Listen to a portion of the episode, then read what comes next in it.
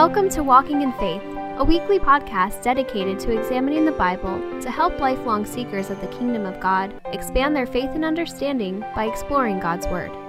Now let's join Pastor Rob Harrington as he shares this week's message. As you take your Bibles and turn to Luke chapter 10, we've been talking about what it means to follow Christ. Disciple of Christ is one who has denied themselves, taken up their cross, and follow him. It's one who has an uncompromising commitment to follow Christ at all costs, ready to abandon all things so that they may acquire the things of Christ. And that's what a disciple is. But let me ask you, as you take your Bible to turn to Luke chapter 10, we're going to be looking at verses 17 through 20. Let me ask you this question What brings you joy? And, and, and go ahead and give me some feedback. What, what brings you joy in life? Okay, your grandchildren? What's that? Kids? Okay. Uh, kids in general or just your kids in particular? It's all right. okay. Isn't it amazing that the thing, things that bring us joy can also bring us much pain and suffering and like, ah, anything else? What, what things kind of bring you joy? Maybe a nice car, beautiful car that rides smooth, right? A paycheck, yeah? One that actually cashes and pays for things. Maybe it's a good meal, or maybe it's just a good movie. Maybe it's just time with people, but there are things that bring us joy. And there's a little bit of difference between joy and happiness. Happiness is one of those things that we always say, we want to be happy, but happiness is one of those that, flee, that are fleeing, right? Anyone ever driven on the 91, the 241, the, the 5, whatever? If, if there you enjoy happiness, you got a, a good stretch of road ahead of you and then, ah, oh, the red lights. You know, it's like a parking lot. Okay, but joy is something a little bit different. Joy is something that I think of uh, the old children's song, right? I've got love like an ocean, you know, it's deep, it's wide. I've got peace like a river that it slowly flows. By the way, anyone here from Southern California lifetime? Okay, so a river is something that actually comes through nature without concrete underneath it. You know, it's not just a runoff drain, but it's it's something that's peaceful. Then there's something I've always wanted to live by, a, like a creek or a creek. A creek is a little small one, or a river. Uh, it just that's so peaceful. But then the song goes, "I've got joy like a fountain." You know, it's kind of bubbles up. There's something about fountains. When kids see fountains, they just want to go in there, right? And they just want to be in there. And it's just something that gives you a little bit more joy. You kind of know what I'm talking about? Well, that's what joy is. It's something that just kind of bubbles up within us and just gives us a sense of feeling that's hard sometimes to understand, to, and, and, and sometimes for other people to understand.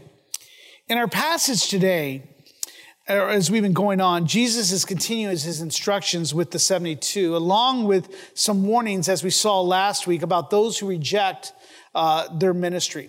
And you, we need to understand, as disciples of Christ, we're called to share the ministry of God, right? But there are going to be people who are going to accept it, and there are going to be people who reject it. And sometimes the rejection is going to be something very, very hostile. We live, by the way, in a world that is very hostile to our faith. And we need to understand that. One of the things that I pray for our, our, our grandchildren and even our little granddaughter that's coming is that God would prepare them to live in a world that's going to be very, very hostile to their faith. The world that you grew up is going to be much different than your children, and so on and so forth. They're, they're going to live in a very, very post, post, Christian world. And we need to understand that. And to illustrate his point about the rejection, those who reject Christ or the mission of the 72, as well as our ministry, is that he referenced those three cities in Galilee and he compares their actions with the three ancient cities. Remember of Sidon, Tyre, and, and, uh, uh, and Sodom. Those were cities that were representative or symbols of evil. And he says, You, Capernaum, you, Bethsaida, you of Chorazin, you that have had the privilege of seeing Jesus in the flesh and receiving the good things of Christ, he says, It will be better for Sodom than for you in the day of judgment. In other words, with great privilege, with great responsibility, to quote kind of Spider Man here comes, you know, you got, you got, there's a, there's a, there's a responsibility that comes with that privilege. But in today's passage, the 72 are now returning. It doesn't tell us how long it's been, but now they're returning. And Jesus, they're going to do a little quick debrief with Jesus on the success of their ministry, of their mission. So, with that, it's here on the monitor. But again, I encourage you to bring your Bibles, Luke chapter 10, verses 17. Luke tells us that the 72 returned with joy. saying, Lord, even the demons are subject to us in your name. Look at that. You know, there's that, that exclamation point. And he said to them, I saw Satan. Jesus says, I saw Satan fall like lightning from heaven. Behold, I have given you authority to tread on serpents and scorpions and over the power of the enemy, and nothing shall hurt you. Nevertheless, verse 20, do not rejoice in this, that the spirits are subject to you, but rejoice that your names are written in heaven. You may want to underline that. To talk, talk about that in a moment. Let's pray. Father, thank you for your word and help us to do that hard work of now digging into it, understanding what it is and what you're saying here. And then how do we apply it now 2,000 years later? How, how does this give us joy? How does this strengthen our belief and faith in you? How does this make us not just better Christians, but Lord, uh, desires uh, or those that seek the kingdom of God? Lord, help us to understand that. Help us respond to your Spirit's work in your name. Amen. Now, from the report of the 72, it seems that their mission trip is a great success as they traveled ahead to, remember, they traveled ahead to the various villages and towns, letting them know, hey, Jesus is coming. And just to give you a preview of how great Jesus is, we're going to do some, some miracles. We're going to do some healing. So it's kind of like an advanced team, right? Advanced publicity team for Jesus. And they, they go to all these villages and towns that says, Jesus is coming.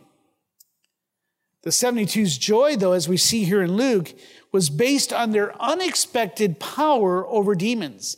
Now, Jesus had instructed them back in verse 8, if you're still in Luke 10, when you enter a town, heal the sick in it, and say to them, The kingdom of God has come near to you. And this was similar to the instructions that were given to the 12 back in the last chapter, chapter 8, I believe or chapter 9. However, the 12 were specifically given authority over supernatural powers, as we see in chapter 9, verse 1, where Jesus called the 12 together and he gave them power and authority over all demons and to cure diseases, and he sent them out to proclaim the kingdom of God and to heal. So for the 72, this newfound power was an unexpected surprise that brought them joy. It's important to note that their power was not found in any type of specialness other than the fact that they were doing it in the name of Christ. As you see there, it says, the demons are subject to us in your name. One theologian points out that exorcism is not an incantation or, or, or something of that nature, but signifies authority. It is in the name of someone. Now, Jesus had already uh, demonstrated his authority and power over supernatural beings by commanding them to be quiet, uh, to leave their human host. We've seen these already in the Gospel of Matthew, Mark, and Luke that we've worked through.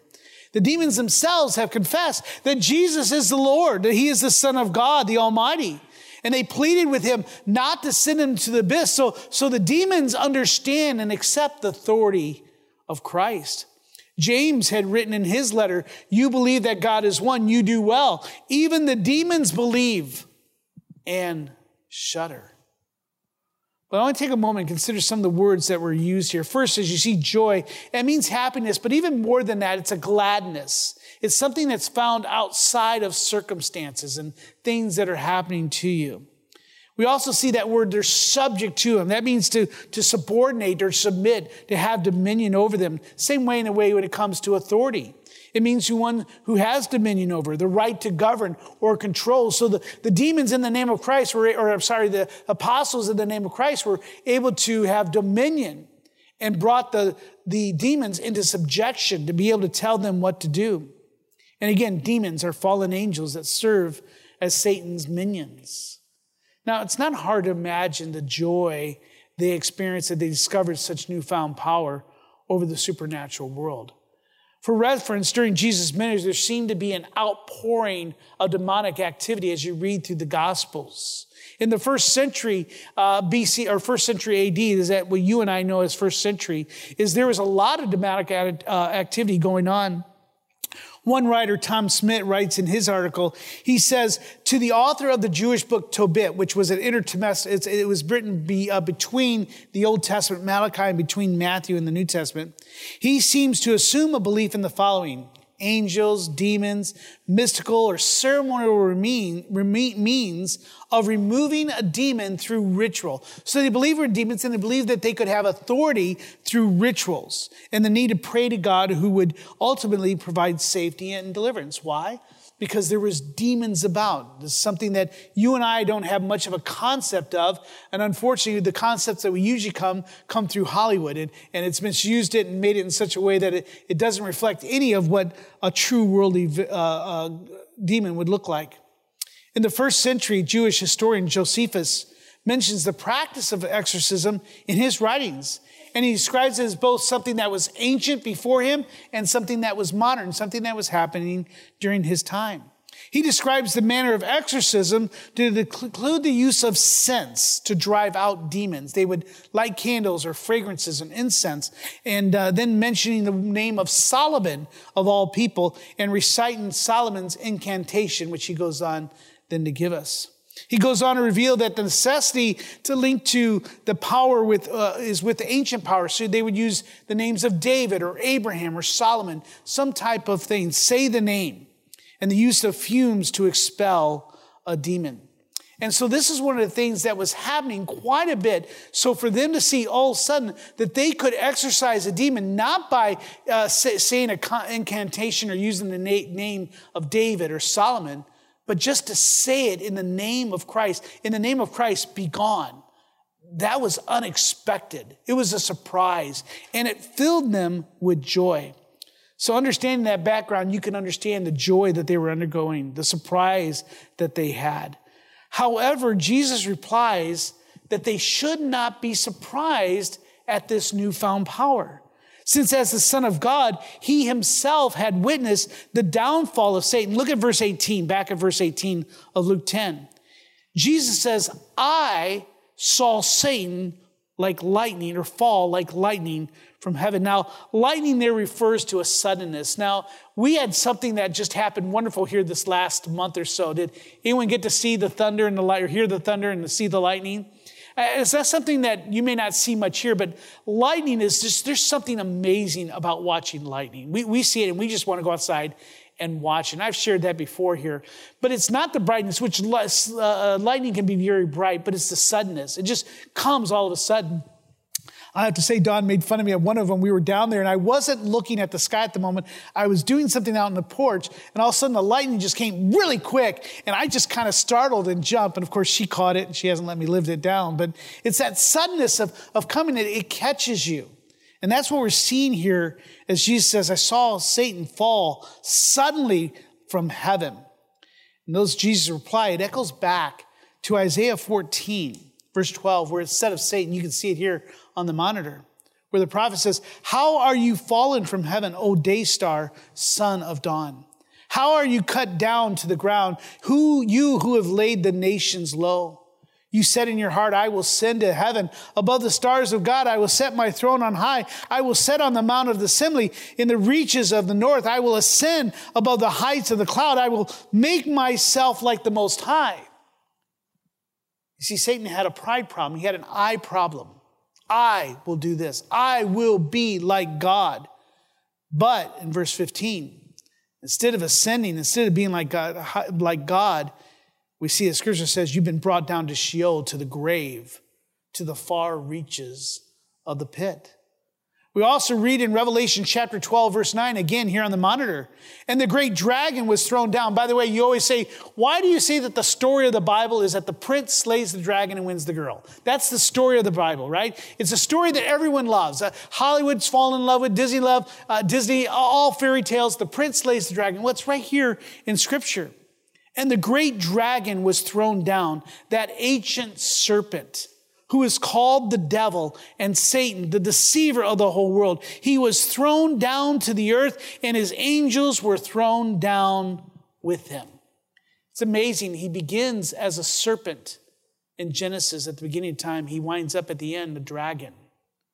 And kind of that illustration. He's grown in power. He's grown in his influence. Satan was created as one of God's angels, and he was cast from his former position when sin was found in him, I will ascend, I will. He is now the adversary of God. That's what the term Satan means. It's not his first name. It means adversary, an enemy. He's the father of all lies and the accuser of the believers.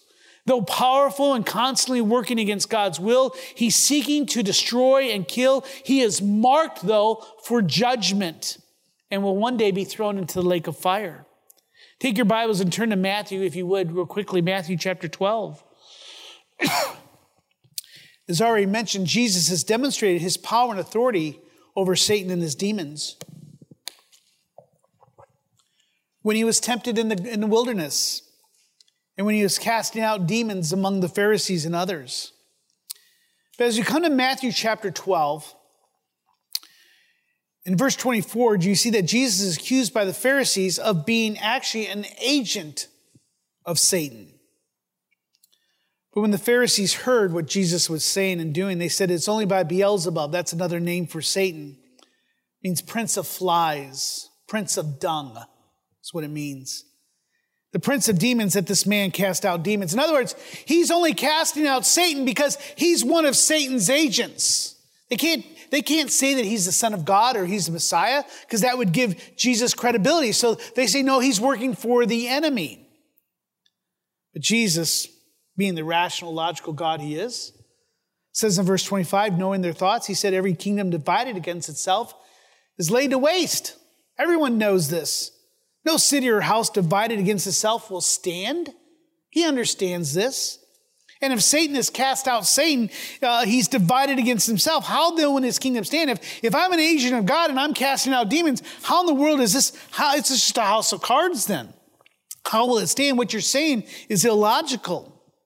Verse 27, and if I cast out demons by Beelzebub, by whom do your sons cast them out? In other words, there were Jewish exorcists, as we said before.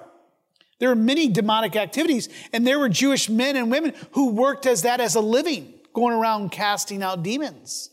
So who are they doing? Are you saying then that they too are of Satan? That doesn't make any sense. Therefore, they will be your judges. But in verse 28, if it's by the Spirit of God that I cast out demons, then the kingdom of God has come upon you. Remember, that's what they're preaching, right? The kingdom of God. The, the, the power to subject demons to, in the name of Christ was to demonstrate the power of the kingdom of God. That is come. Verse 29. Or can someone enter into a strong man's house and plunder his good unless he binds the strong man? We understand that. I, I, no one's going to come into your house and just steal from you unless they encap, uh, uh, uh, take you down and tie you up. Then indeed he may plunder his house unless he first binds them. Says your thinking is all illogical.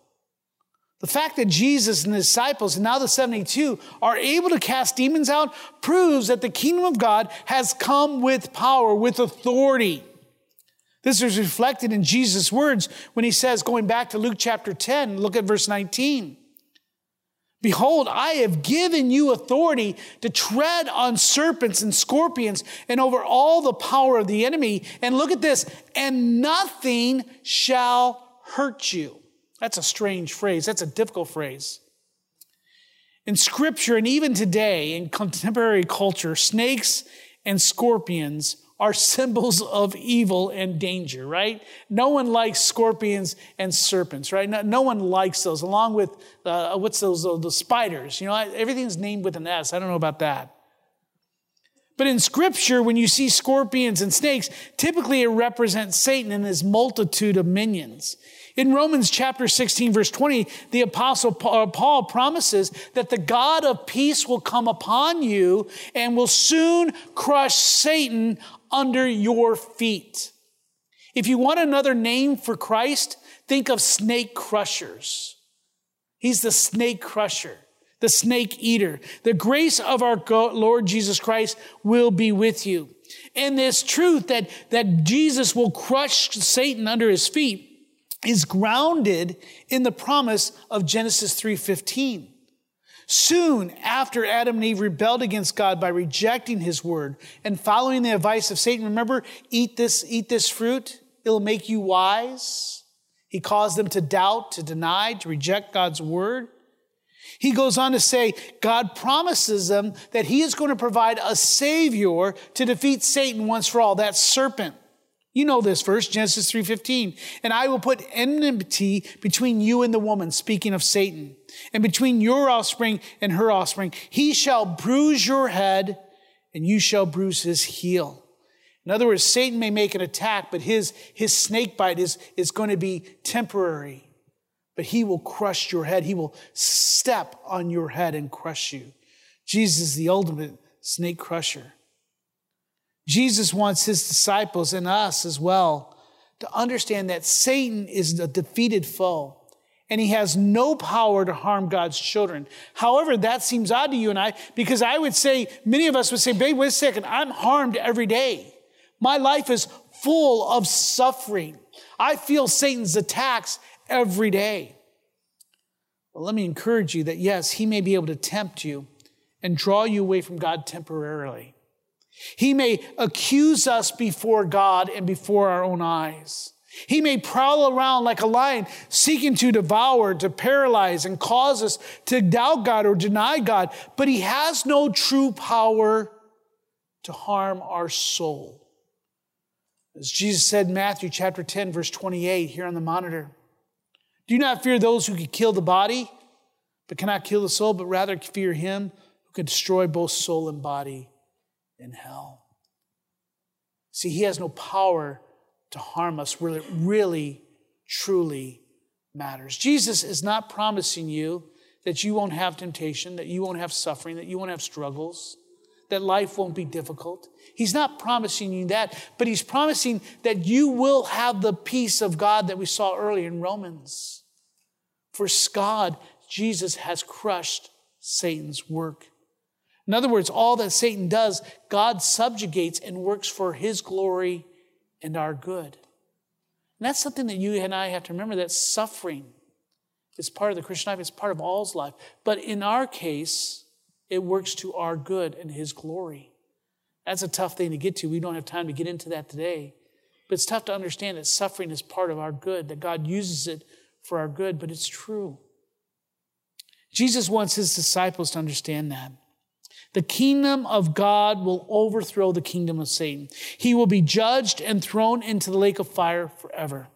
And as believers, we are called to exercise this authority and the power of Christ through the Holy Spirit in resisting and fighting him and his demonic host with an extreme confidence that God is on our side and the knowledge that Jesus destroyed the works of Satan.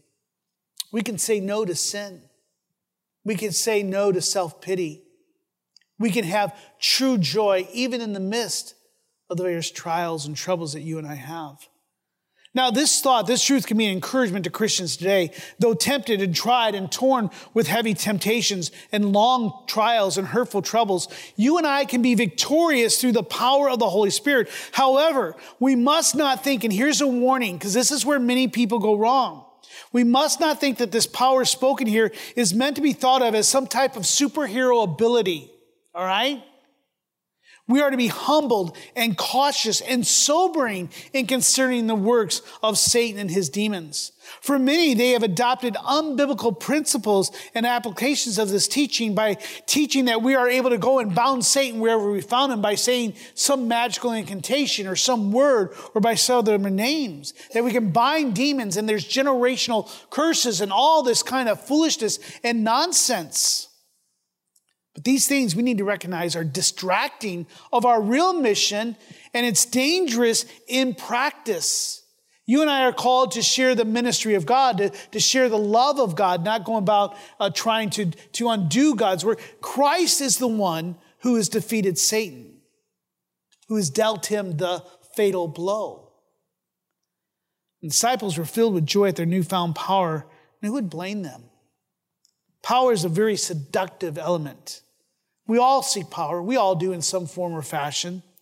History is replete with exploits of those who have sought and attained power and abused it. Even today, every facet of our culture is centered on attaining power. We have bought into, as Christians, we have bought into philosophies, worldviews, and systems that have categorized people as either oppressors or oppressed. And so the joy is that we need to, or the, our, our job is then to, to turn that around. They are blinded by the desire to overthrow those in power so that they themselves may acquire the same power. And this has on, gone on for centuries, time after time. King Solomon warned us in Ecclesiastes chapter 1, verse 8. You see it here on the monitor. That all things are full of weariness. Did I put it on there? Did I not? I did not. So I'll just read it. He goes on to say that all things are full of weariness. You can say amen to that. A man cannot utter it. The eye is not satisfied with seeing, nor the ear filled with hearing. What has been is what will be, and what has been done is what will be done. There's nothing new under the sun, is there? We continue on day after day. And followers of Christ are not immune from this desire to acquire power, except that we baptize it, we redeem it, and proclaim that we will use it for good to share the gospel to help the suffering. I think one of the worst things that we've seen here in America is we've taken Christianity and we've baptized it, or we've taken American nationalism and baptized it.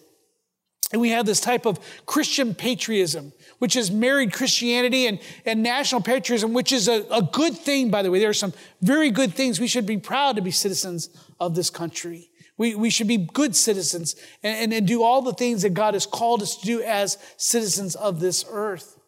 However, in the same way, we, we've made it to where we want political power.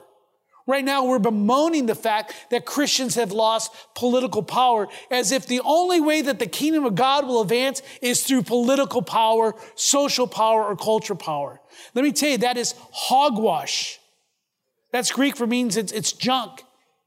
All right? There is no such thing. If we have no political power, no culture, Hollywood just bemoans us and makes fun of us. If Madison Square just takes us all from, from banking and everything, let me tell you this that the kingdom of God will advance one heart at a time.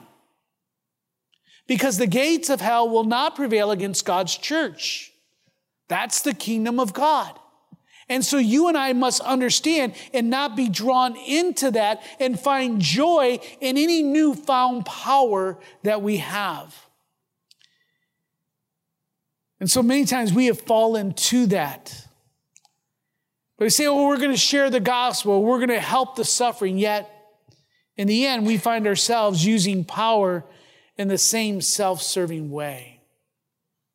In response to their joy, Jesus offers a mild rebuke. Did you see that? A mild rebuke that we all must take to heart. Look at Luke chapter 10, going back verse 20.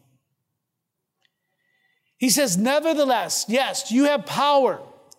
You will be able to tread on, uh, tread on scorpions and serpents. Uh, they, they will not be able to harm or hurt you. But nevertheless, he says, Do not rejoice in this that the spirits are subject to you. What a great power. But don't rejoice in that, but rejoice that your names are written down in heaven. You need to underline that phrase, you need to highlight it. For that's where you and I are going to park. With this statement, Jesus is redirecting their hearts, the sum of their thoughts, their affections, and their will to the real treasure that's found in following Jesus. And that's our eternal inheritance. It's the possession of being a child of God. And here's the spiritual truth if you're taking notes. You need to see it. It's here on the monitor so you can have it. The spiritual truth that's found in this passage is that greater joy is found in our position rather than our power. You and I need to find joy not in just a good meal or in our grandchildren or children, and all those things are wonderful, but our real joy is to be found in our position, not in our power. The greater joy is not power over demons, but the assurance of our inheritance in heaven as children of God. That's our position as child of God. And I want us this morning to consider our position today. Not in the worldly sense as where do I live? Where do I work? How much money do I make? What is my retirement investments? What's the color of my skin? What is my sex or what are my gender or my political philosophy?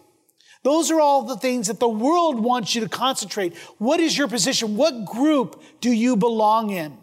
What is your intersectionality? What, what ways do you need to grab more power? That is not how we are to see life. Our true position in this world is not found in your economic, social, culture, or political reality. It's not found in how many likes you get on, uh, on Facebook, how many hearts you get on Instagram, uh, how many retweets you get on Twitter, and all the other things that are out there. This is not what our position is found in. Scripture tells us that our position as believers is in Him. But what does it mean to be in Him? The Apostle Paul informs us in 2 Corinthians 5:17 that if anyone is in Christ, he is a new creature. See, there's a new position. I once was outside of Christ, but now I'm put in in Christ. The old has passed away. Behold, the new has come.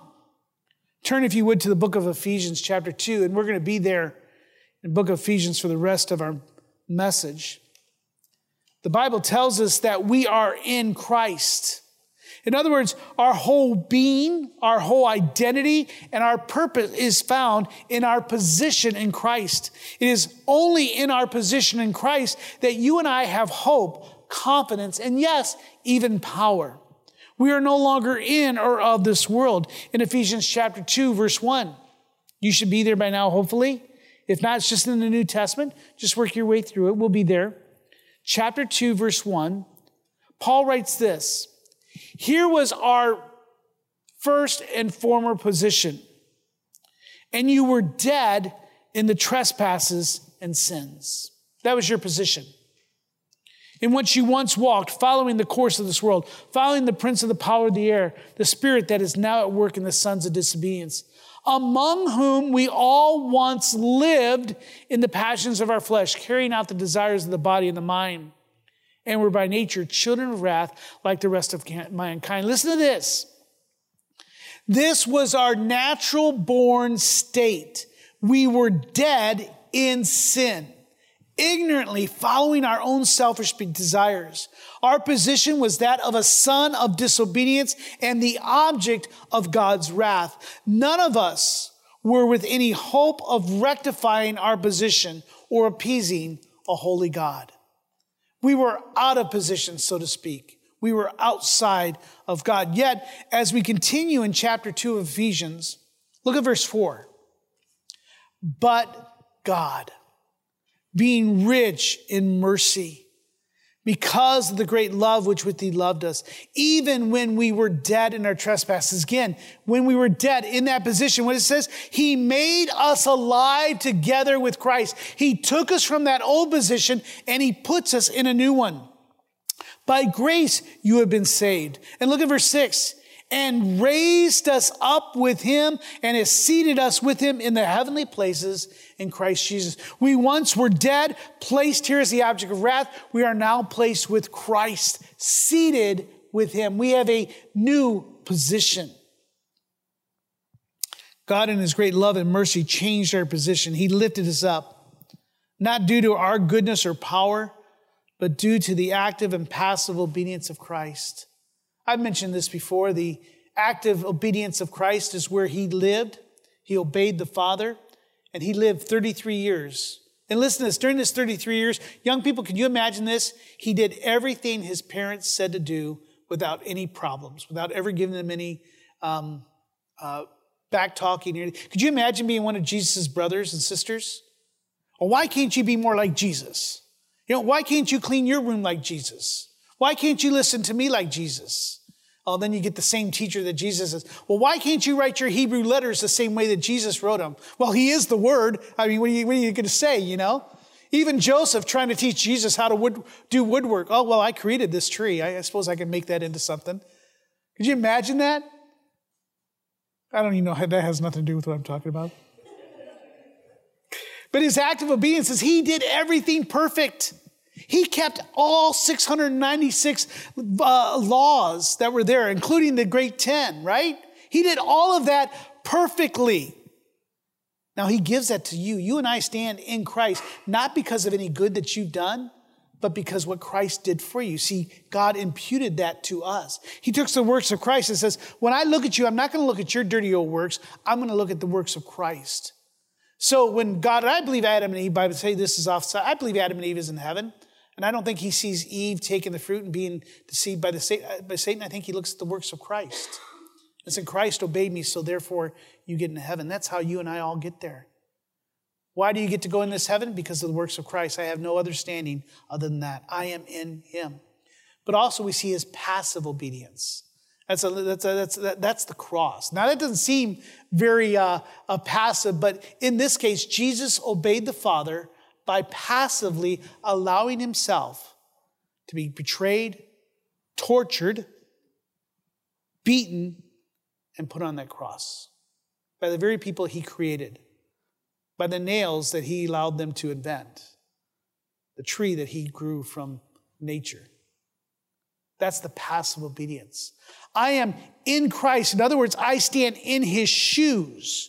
So when God looks at me, he does not see me, my evil, my schemes. He sees Christ. That's what it means to be in Christ. And if I am in Christ, I'm a new creature. If I'm in Christ, I'm no, no longer a son of disobedience. I am now seated with him.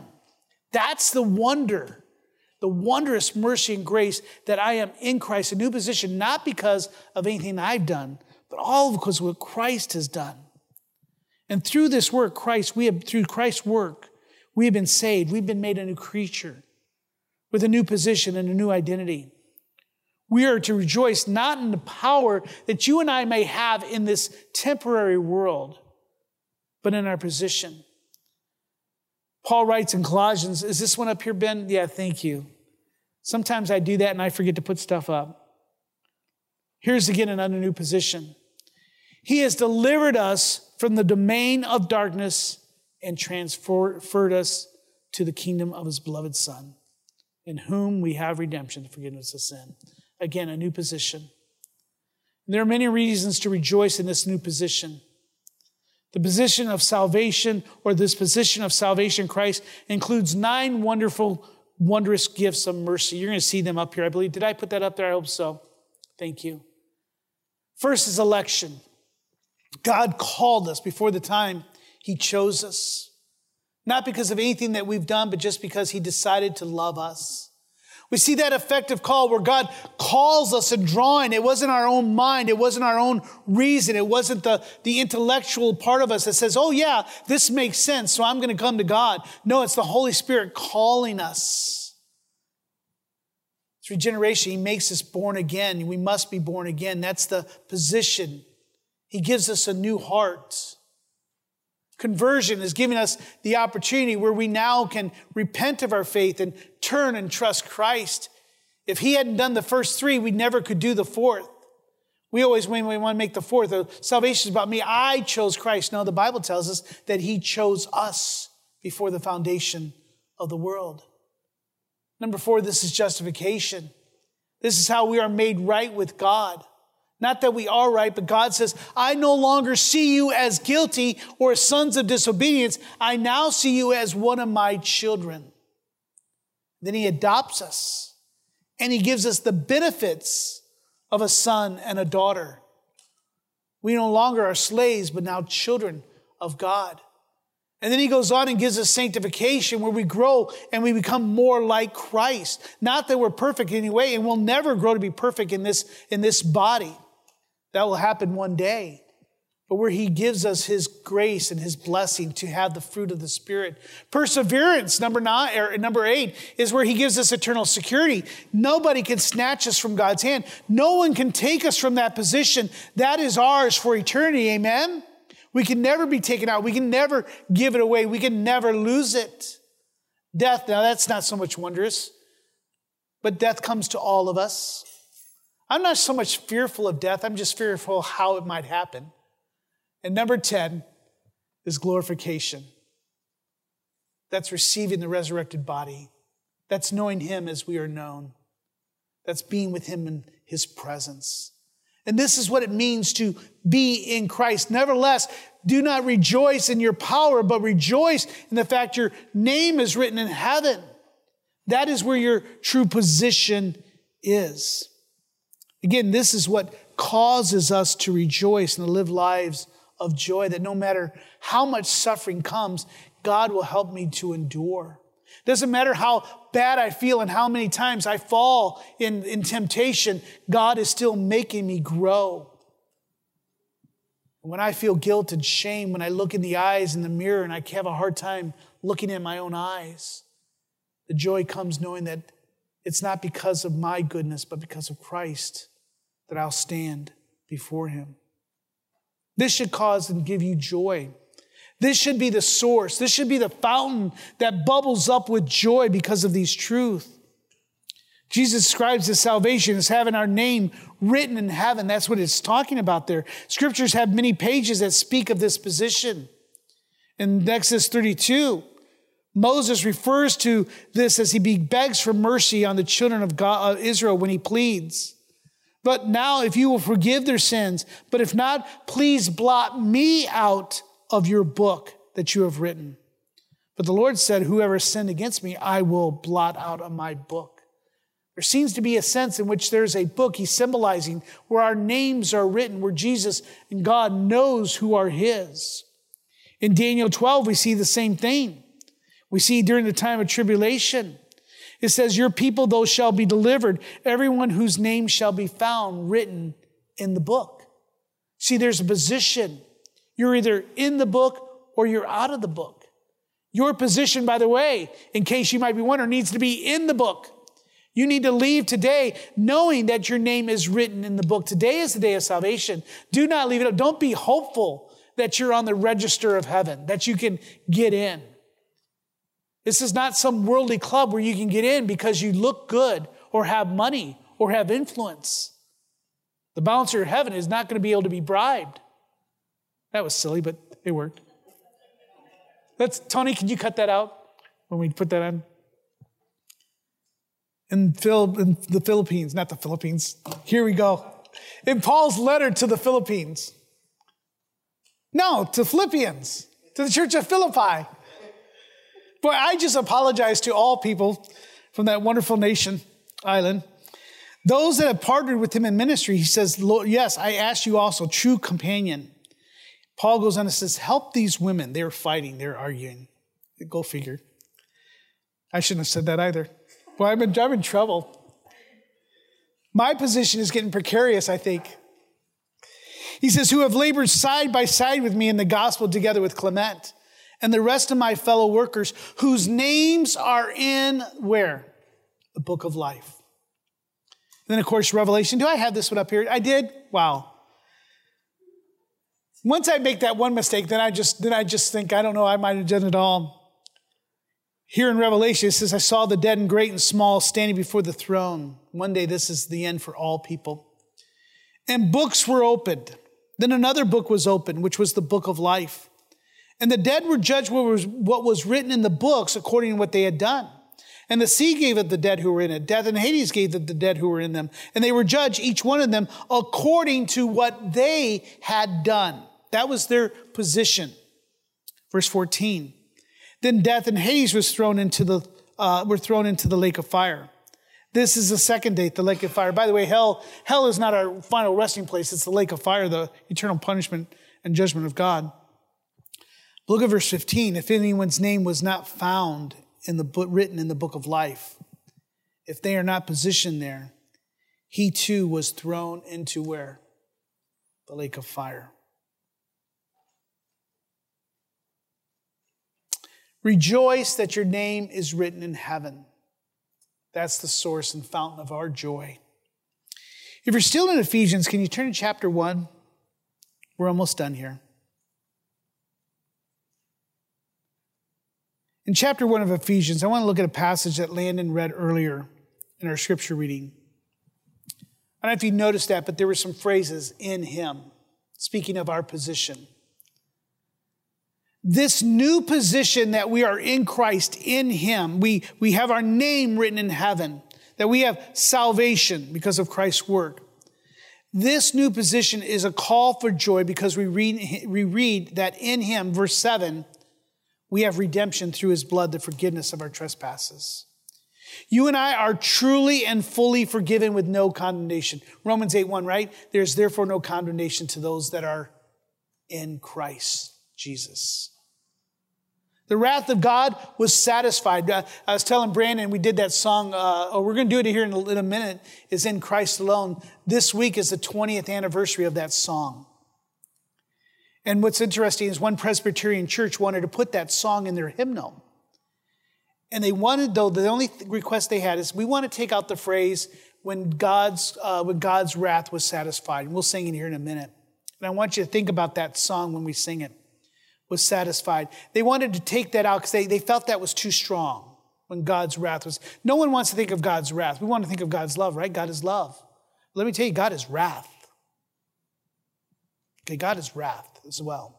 He's justice. They wanted to change it. In Christ, God's love was magnified. True statement.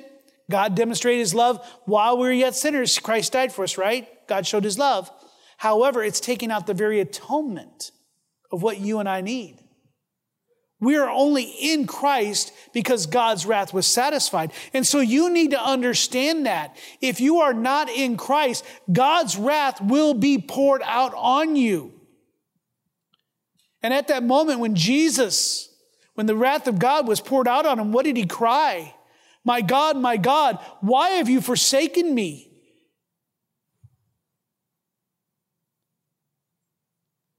And we can rest because of that. We can rest in our futile effort and self righteousness. It's not about doing right, it's about being made right, declared right. In the next verse, it says, In him, you can find it there. I don't have the verse number, but you can find it. In him, we have obtained an inheritance. Underline those in him phrases, by the way. In him we have, we have redemption. In him we have attained an inheritance. Scripture tells us that this inheritance is undefiled, is unfading, and is imperishable, and it's kept in heaven for us. It cannot be diminished, it cannot be taken away, and it cannot be lost because our position is secure, which leads us to the next one that in him we are sealed with the promise of the Holy Spirit. The third person of the Trinity is guarantor of our inheritance. We cannot give it back. It cannot be lost. It cannot be snatched from us. Inflation cannot take it away or eat away at it. There is no recession in heaven. Satan no longer has any claim on our soul, no matter what he may accuse us of. Satan accuses you today. Even maybe in the day you might have blown it on your way to church, right? The most stressful time in any family is getting ready for church, is it not? And then you get out of the car. Oh, there's a funny video. I got to find that video and show it to you one of these days. This family is in the car. They're driving to church. They're yelling and screaming. Brother and sister are fighting over something. And they're just telling the dad finally says, just stop it. I'm tired of all this. They open their door and say, ah, we're here at church. They grab their Bibles and they have their mask on right. Masquerade mask as they walk into church. Because this is what we want people to see. But we have redemption, we have obtained inheritance, and it's sealed with the promise of the Holy Spirit. Let me close by saying this these wonderful truths should encourage us during those difficult days when we feel powerless, voiceless, or helpless. And sometimes those times come in great waves, right? That overwhelm us. Sometimes it might be just once in a while, but sometimes we may just feel like we're underwater all the time. But let me tell you, there is power in the name of Christ. For those that are in Christ, we have power due to our position as children of God, joint heirs with Christ in the kingdom of God. So let us not be distracted with a power that this world craves. Stop. Stop striving after the values of this world. Please, Christian. We must be like the 72 must find joy in proclaiming that Jesus is returning. Be reconciled to God. Let us not be tempted by the false promises of Satan. Let us not seek satisfaction in earthly riches or position, but only in that our names are written in the book of life. What is your position this morning? Is your name written there? John has said, I've written these things that you may know. Please know today what is your true position. If not, then turn to Christ. For only in Christ will you have the position of being seated with Him. If you are a Christian and you're seated with Him, then find joy in that, not in your circumstances. That's happiness. That's, that's fleeting. That's here. That's gone tomorrow. But recognize that it's about to be in Christ. Let me close with this verse. Blessed be the God and Father of our Lord Jesus Christ. According to his great mercy, he has caused us to be born again to living hope through the resurrection of Jesus Christ from the dead. To an inheritance that is imperishable, undefiled, and unfading, that's kept in heaven for you. We've said this. Who by God's power are being guarded through faith for a salvation ready to be revealed in the last time. In this you rejoice. Let's rejoice in our position, not in any power that we may obtain. There you had, uh, head bowed and eye closed. I'm going to ask Randy to come up as well as the worship team. He'll close us in prayer and then we'll sing one last song. And I want us to consider this last song we sing in Christ. It's such a wonderful truth. I pray here this morning that you are in Christ. If not, would you come to Him now? Do not delay. Be with Him today. Let's join in prayer. We hope you have enjoyed this week's message. We encourage you to share it with others. If you have any questions or comments, please email us at info at orangevilla.org. Be sure and join us for next week's message by subscribing to this podcast. To learn more about our ministry, submit prayer requests, or to find ways you can help share the gospel, visit us online at orangevilla.org. Till next time, we hope the grace and peace of God's love be ever present in your life.